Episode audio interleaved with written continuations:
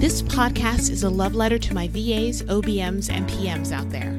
I see you. You started your business for the freedom, you started your business for your family, you started your business for a million other reasons that only you know. But you're stuck and you're struggling. Well, no more. Get ready to move. Get ready to grow and learn together. We're here to work through the tech, work through the growing pains, and work towards a business that you can fall in love with over and over again. See that woman over there who's running it like a boss? Let's go ask her how she did that.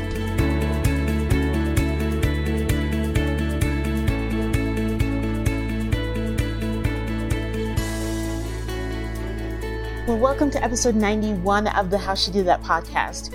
If you are a virtual support pro who is tired of doing things manually and you find yourself in constant need of reliable tools and systems in place so that you can save time and simultaneously grow your business, then our guest today, Sasha Ruffin, is your girl. How amazing would it be to remove the pressure of having to be present in your business each and every day for each and every process? Because let's face it, support pros, we deserve a break sometimes too, and automation allows us to do just that. With almost a decade of upper management experience behind her, Sasha started the Workflow Strategist & Co. and prides herself on being able to automate just about any business out there.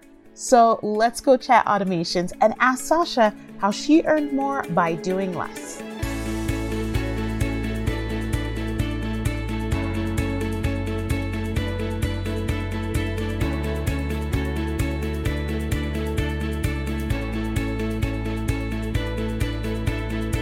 Hey, Sasha, it is so good to have you here. We haven't talked in forever, and I cannot wait for this conversation.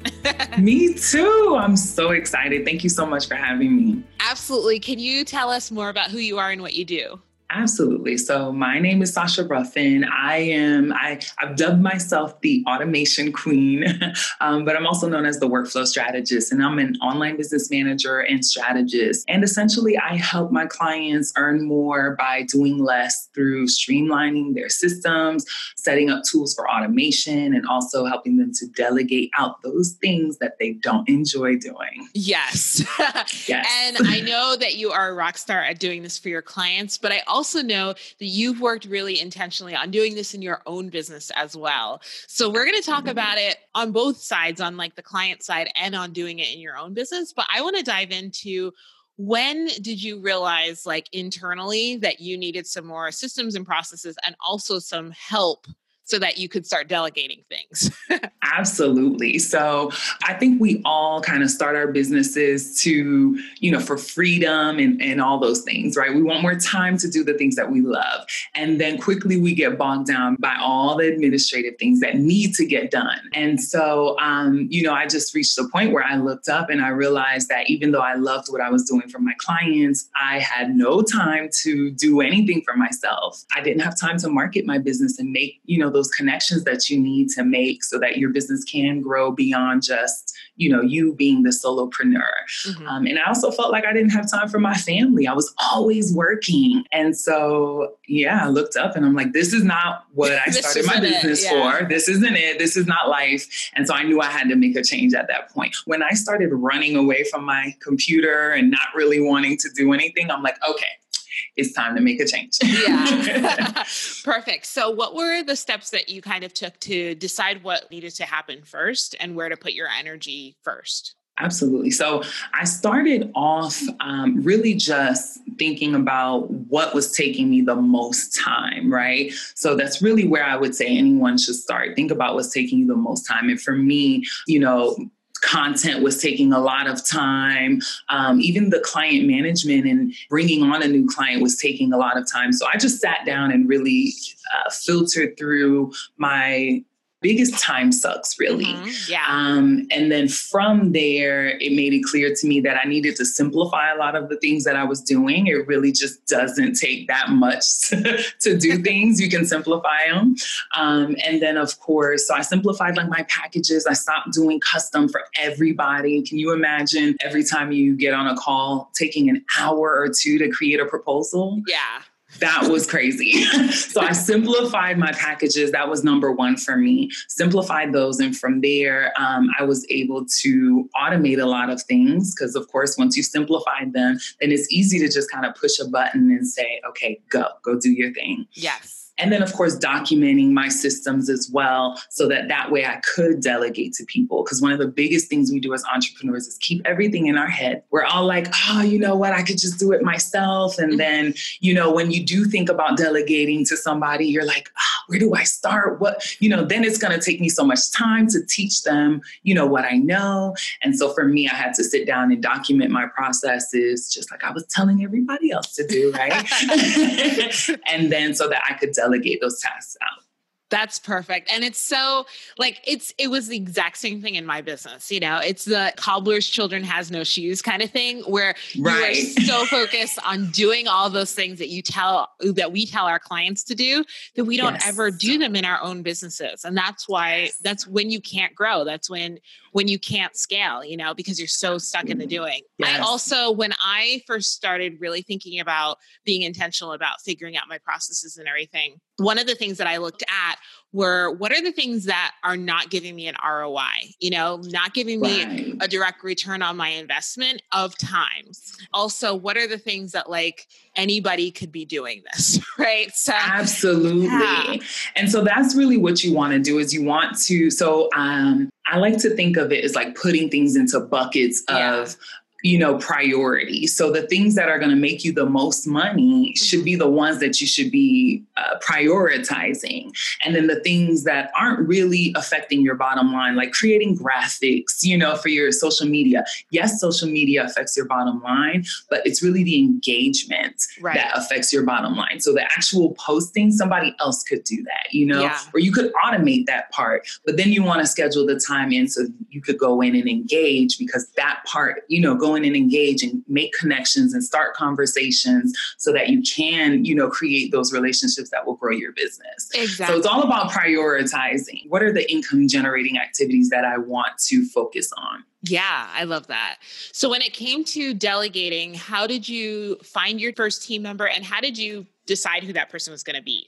So uh, I actually I got lucky. Uh, my first team member was someone that reached out to me looking for help, and um, because of our conversation and the way that she just presented herself, I was like, "Oh man, I need to snag this girl up before she goes off and you know goes off and she's booked out." So that's that's how that happened, and it was amazing. It was great. It was the first six months. I was six months into my business when I hired on my first team member, and for anybody who's thinking about it, I would say do it earlier rather than later because you'll be able to grow that much faster. You'll be able to focus on the things that you love. And of course, when you're lit up, when you're happy about what you're doing, then of course the passion doesn't fizzle.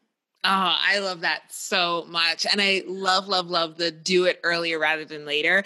I think yeah. so many people are like, worried that okay well what if i don't have the pipeline of clients or what if it dries up you're not marrying that person like right you know if, if, worst case scenario it doesn't work out for whatever reason you know and right. they go on their merry way and find somebody else and that's okay you know but i it's think okay. when we wait until like we're desperate and we decide to hire in desperation number one we always or often end up hiring the wrong person because it's yes. just like whoever's available right and then number two we don't end up being able to really support that team member as they come into our, our business, right? Absolutely, because you are already in frazzle mode, yeah. you know, so it's hard for you to really give direction. You're not even really sure what, you know, what you need this person to do because your mind is running a million, you know, a million miles a minute. For me, I was, again, you know, when she reached out, I knew I was in a good place, but I knew I wanted to do better. I wanted to, you know, grow my business for sure. And so for me, it was like, okay, um, yes, this is an additional expense. It's taking out of my bottom line right now. But what that affords me is my time back. And then, of course, it gives me the opportunity to use that time to do things that are going to generate more revenue in the business. I was able to you know, take back time to um, create webinars and create passive income products. Mm-hmm. And I wouldn't have had the opportunity to do that if I still had my hands in every piece of my business. I love that. So here's a question What are some of your favorite systems that you use to automate things? Ooh, so I believe that everyone should have at least an online scheduler, a client relationship management system, a project management tool and an email marketing platform. Yeah. Um, those are like bare minimum basics for sure for every service provider. So for an online scheduler, I love Acuity scheduling. Uh, it's just so robust. It has so many features, and of course, with all the different plans, you can just uh, it can grow with you as your business right. grows. Dubsado, I love for client management because there's so much you can do as far as business automation. I love that I can send out a proposal and you know it's going to automatically take them to the contract and the invoice. And if they don't finish any one of those steps, there are automatic follow ups that would happen, you know, within the workflow. So I love that. And then for project management tools, uh, Asana has always been a favorite of mine. Uh, everybody kind of picks between Asana and Trello. I say, you know, Trello is more visual, Asana Asana is more list like, but either or really works. They're still both my favorite. And then finally, uh, email marketing platform ConvertKit. Yeah. I love, love, love ConvertKit. And it's really cool because they just released a free plan that they've never done that before. And I know a lot of people kind of start with MailChimp because it is free. Now you have the opportunity to start with a system that's a lot simpler to use, even though it has all the same great features I love that. That's favorite. like one of my favorite tech stacks, also. so, yeah. So, yes. everything that you mentioned, I'm like, yes, and yes. That's fantastic. Awesome. Yes. Yeah. So, if somebody was just, well, even if they're not just starting out, if they're just starting out in figuring out their automation stack, first of all, and then also how to delegate, how to start that process, what's just one piece of advice that you would give them as they're starting out? As they're starting out, I would say to get clear on their vision. That's the biggest thing. Um, people like to kind of think about all the little details when it comes to automation, but really, it really comes down to what's the vision? What are you trying to accomplish? And when you get clear on that vision, it's easy to work backwards from that to say, okay, well, if I want more time to do this, then that means I need to do this mm-hmm. so that I can have more time, you know?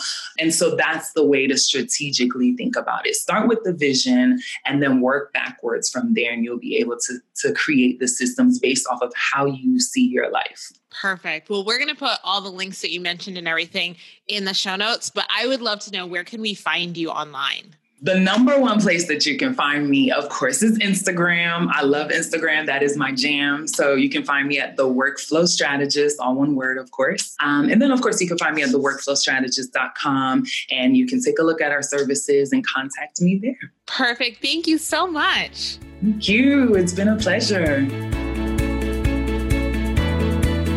That's it for this week's episode. Make sure you head on over to tashabooth.com forward slash podcast to read the show notes and grab your free download so that you can start implementing what you've learned right away. If you enjoyed this episode, be sure to leave a comment and subscribe. Remember to keep smashing your goals and pushing forward. You're doing a great job.